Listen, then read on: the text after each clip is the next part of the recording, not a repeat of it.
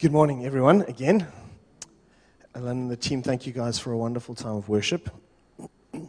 If you've been with us over the last couple of weeks, you'll know that we've been in the life of Gideon. We've been in a series that we've called God Beyond Our Circumstances. And uh, we followed the journey of Gideon. This is what we've seen. We've seen God take an unimportant man, convince him to take a stand against the Baal worship that existed in his community, gather an army of people have God whittle that army down to just 300 men, and then defeat an army 450 times the size that he had, and then punish some Israelites who refused to help him on, in that battle. That's, the, that's what we've seen so far in the life of Gideon. Now we need to bring the story in the life of Gideon to an end. And so I've titled my message today, Lessons in the Aftermath. And we're going to look at the end of Gideon's story in Judges chapter 8 from verses 22 to 35. And in that story, we're going to see the aftermath of the battle and the last, very sh- short snapshot of the last 40 years of Gideon's life. And I believe as we look at the story, we're going to find lessons in the story that came out of the aftermath of that story that are going to be applicable for us in our own aftermath and what we've been through as a church. So we're going to read the whole story together, and then we're going to go back and we're going to look at it under three headings. And I believe we're going to see in the story what I consider three mistakes that have been made by the Israelites and by Gideon, and that there's an opportunity to learn from the mistakes of those who have gone before us. So that's what we're going to do together this morning. You're welcome to read along with me on the screen, or else you can turn in your own Bibles to Judges chapter 8 from verses 22 to 35 says this The Israelites said to Gideon, Rule over us, your son and your grandson, you, your son, and your grandson, because you have saved us from the hand of Midian. But Gideon told them, I will not rule over you, nor will my son rule over you. The Lord will rule over you. And he said, I do have one request that each of you give me an earring from your share of the plunder, as it was the custom of the Ishmaelites, who were also the Midianites, same people, to wear gold earrings. They answered, We will be glad to give them. And so they spread out a garment, and each of them threw a ring from his plunder onto it. And the weight of the gold rings he asked for came to 1,700 shekels. That's about 20 kilograms of gold. It's a goodly amount of gold, right? Not counting the ornaments and the pendants and the purple garments worn by the kings of Midian or the chains that are around their camel's neck. Gideon then took the gold and he made it into an ephod, which he placed in Ophrah, his town. All Israel prostituted themselves by worshipping it there and it became a snare to Gideon and his family. Thus, Midian was subdued before the Israelites and did not raise its head again. During Gideon's lifetime, the land had peace for 40 years. Jerubbaal, which is another name for Gideon, son of Joash, went back home to live. He had 70 sons of his own, for he had many wives. His concubine, who lived in Shechem, also bore him a son, who he named Abimelech. Gideon, son of Joash, died at a good old age and was buried in the tomb of his father Joash in Ophrah of the Abiezrites. No sooner had Gideon died than the Israelites again prostituted themselves to the Baals. They set up Baal Berith as their god, and they did not remember the Lord their God, who had rescued them from the hands of all their enemies on every side. They also failed to show any loyalty to the family of Jerubbaal, that is Gideon, in spite of all the good things that he had done for them. Okay. That's the end of Gideon's story. If you carry on reading in Judges, you will read the story of his son, and it's quite a sad story, so feel free to do that in your own leisure. And let's take a moment and let's look at it piece by piece. Let's take a look at Israel's first mistake, verses 22 and 23. The Israelites said to Gideon, Rule over us, you, your son, and your grandson, because you have saved us from the hand of Midian. But Gideon told them, I will not rule over you, nor will my son rule over you. The Lord will rule over you. The, this is the opening statement that we have in this section of the narrative. And do you notice something immediately out of this, out of this statement that we see here from the Israelites? Do you notice how the Israelites have, have misunderstood the deliverance that they have received? They immediately look to Gideon. They say, Well, you rule over us. You delivered us from the hand of Midian. Gideon, you're, you're the man.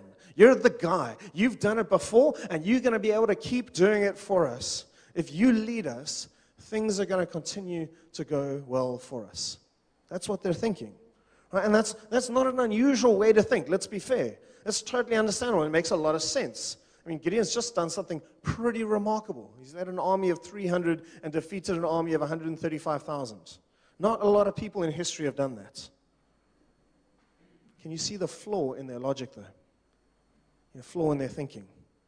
See, the Israelites have already begun to conflate Gideon and God together in their minds.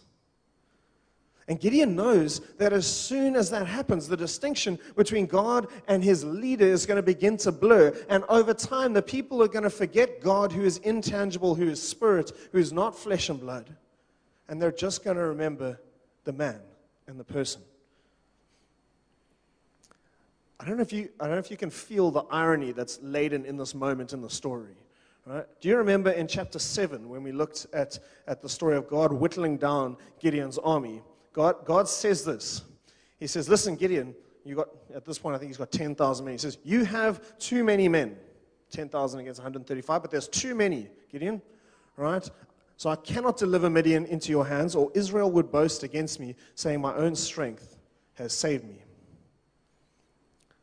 God is, God is quite wise. Did you notice that? He, he's, he's quite sharp. He understands how human nature works. And so, already before the battle, he's like, listen, Gideon, you got to watch out because you guys are going to, you're going to look to yourselves. He, he sees this flaw that exists in us as people, in our human nature. And he acted to deter it, but even despite his actions, the sinful nature of man just kind of wins out. And the allure of the physical, of the flesh and blood, of the reality of the things that we can see and feel and smell and touch overpowers the intangible and the spirit and the things that we can't see. And the Israelites reach out and they look to Gideon to be their deliverer. See, at its base, the people of Israel don't know how to trust in God without a human representative. They don't know how to trust in the Lord without Gideon. They cannot see how the Lord can deliver them, and they're, they're trusting for a physical deliverance from any future enemies. They can only see God doing that through a person, through Gideon in particular. They can't separate God and Gideon anymore. They can't conceptualize God acting without a conduit. So, what they've begun to do is they've actually chosen to place their faith in a man rather than in God. What does that mean for us, church, in our own aftermath? We've been blessed. I really want to say this. We've been blessed as a church to have seen God work through us and in us by some mighty, godly men. John and in Howard. Men who have blessed me immeasurably in my own faith journey. And as they step back, I want to ask us together this morning do we have the courage to see the God who was beyond them? Or are we going to pine over what we've lost and seek to regain, regain them, either in their person or in position? Now, please don't hear what I'm not saying. Uh, I'm not in a position to make any definitive statements about who we're going to call and what position they're going to come in. That's not my responsibility. I don't have that authority. But I'm asking us to consider this who are we trusting in? Israel wanted Gideon to be their king. And they wanted Gideon to be their king in case one of the other nations around them came to oppress them again. Because it wasn't just the Midianites, there were the Ammonites and the Moabites and the Philistines and the, these guys and those guys. And There's a whole bunch of nations around them looking to overpower Israel at any given opportunity. And if you read through the book of Judges, you'll see them do that over and over again in different generations. See, Israel wanted Gideon to be their king because they knew they would probably need deliverance again. But they forgot that their deliverance didn't come from Gideon. Gideon wasn't some super powerful Trojan warrior that was able to take out hundreds of thousands of men. Their deliverance came from God. But they did not have the faith to believe that God could do it again if Gideon wasn't there. So, church, our challenge out of this first mistake that Israel makes is this, and I want to ask you are we able to trust God without the key charismatic leader? Can we survive the confusion and follow God beyond it? Can we trust that if God was the one who brought about deliverance for Israel, He can and He will do it again for us, no matter who the leader is and turns out to be? Let's take a look at the next part of the story. This is where Gideon steps up to the plate and makes his mistake. He's just rejected being king, but then he says to them, I do have one request that each of you give me an earring from your share of the plunder. And they answered him, We'll be glad to give you an earring. And they spread out in the garment, and they each threw a ring on it, and there was a whole lot of gold. And Gideon made the gold into an ephod, which he placed in Ophrah, his town. So before we dig into this and, and apply this to our, our space and our journey, uh, let's take a moment to explain what's all going on here because it's not necessarily overtly obvious in this section of the story.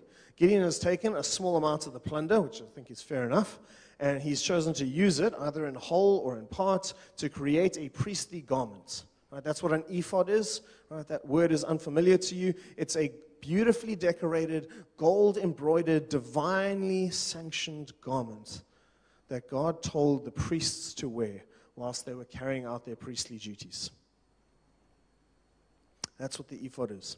Secondly, there's a phrase that is used in this passage that, that I think is probably a euphemism.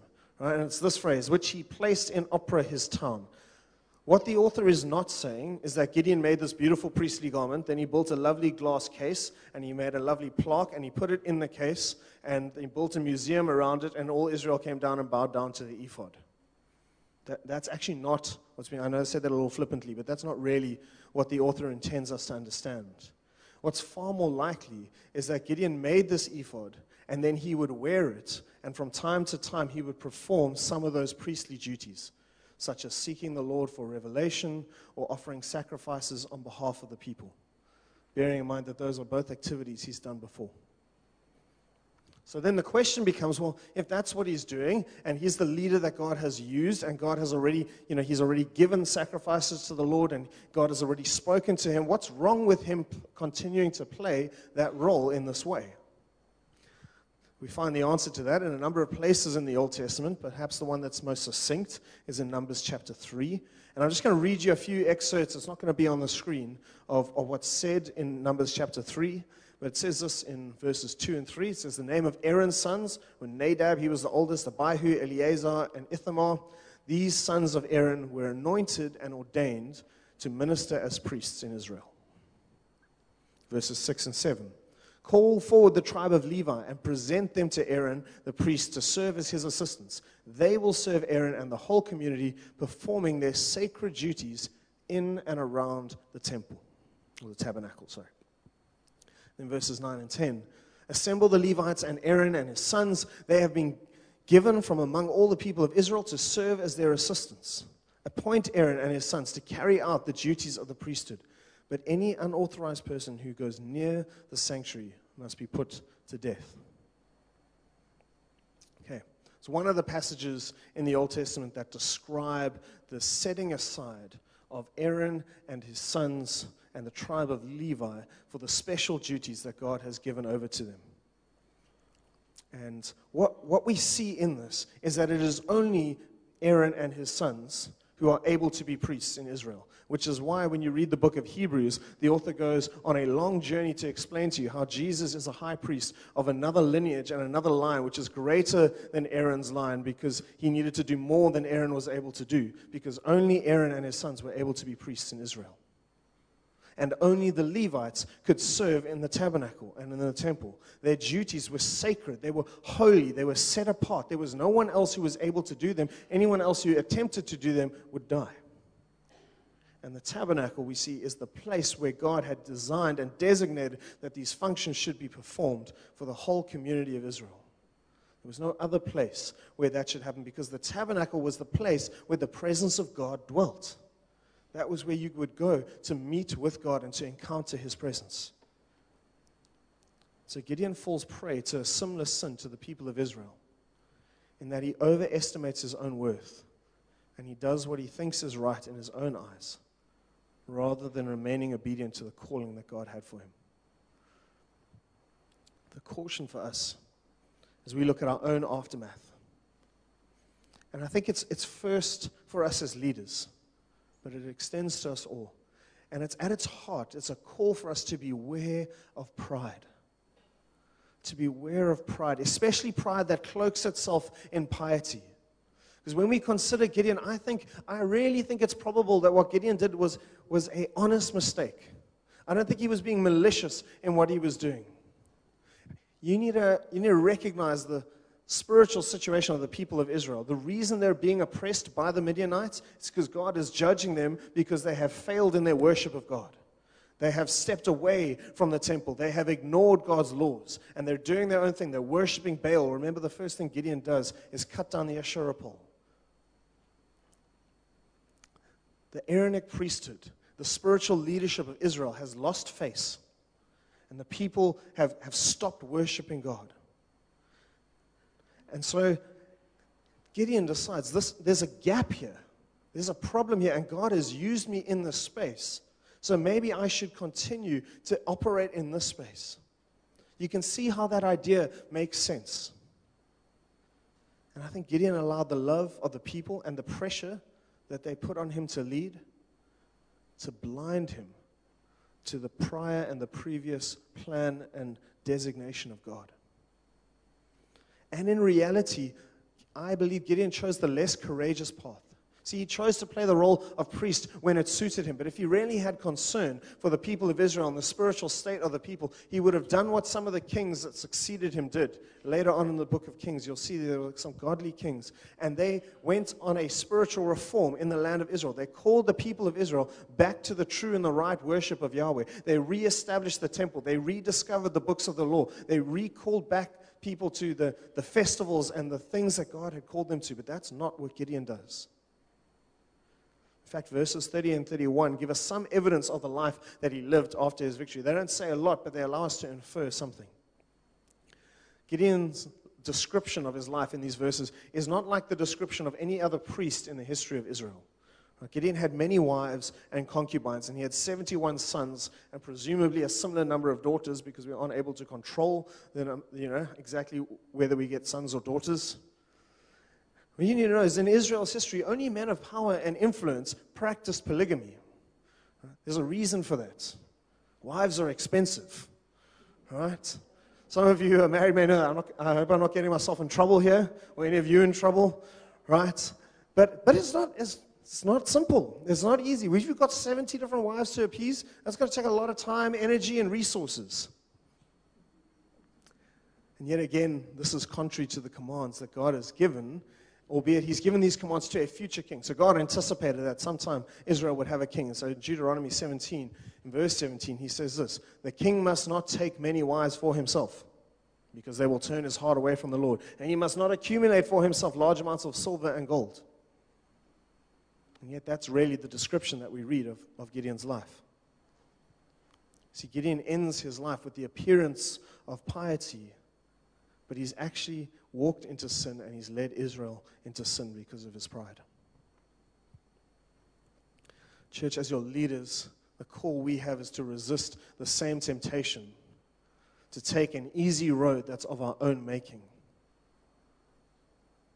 we are charged with the responsibility to diligently seek God's wisdom and His direction, whatever that might mean for us, whatever position that might or might not put us in, that's not the point. We're called to seek God and what He's saying. And we need to be ever vigilant for the sin of pride that, might, that we might not think of ourselves more highly than we ought. That we might not think of ourselves as indispensable and necessary for God to do something that God can do. And in doing that, that we might not miss the actual thing that God desires, no matter how well meaning we might be.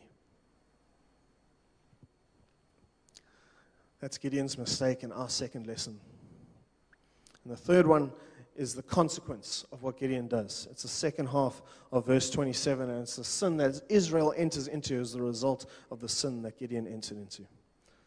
Verse 27b says this it says, All Israel prostituted themselves by worshipping it there, and it became a snare to Gideon and his family.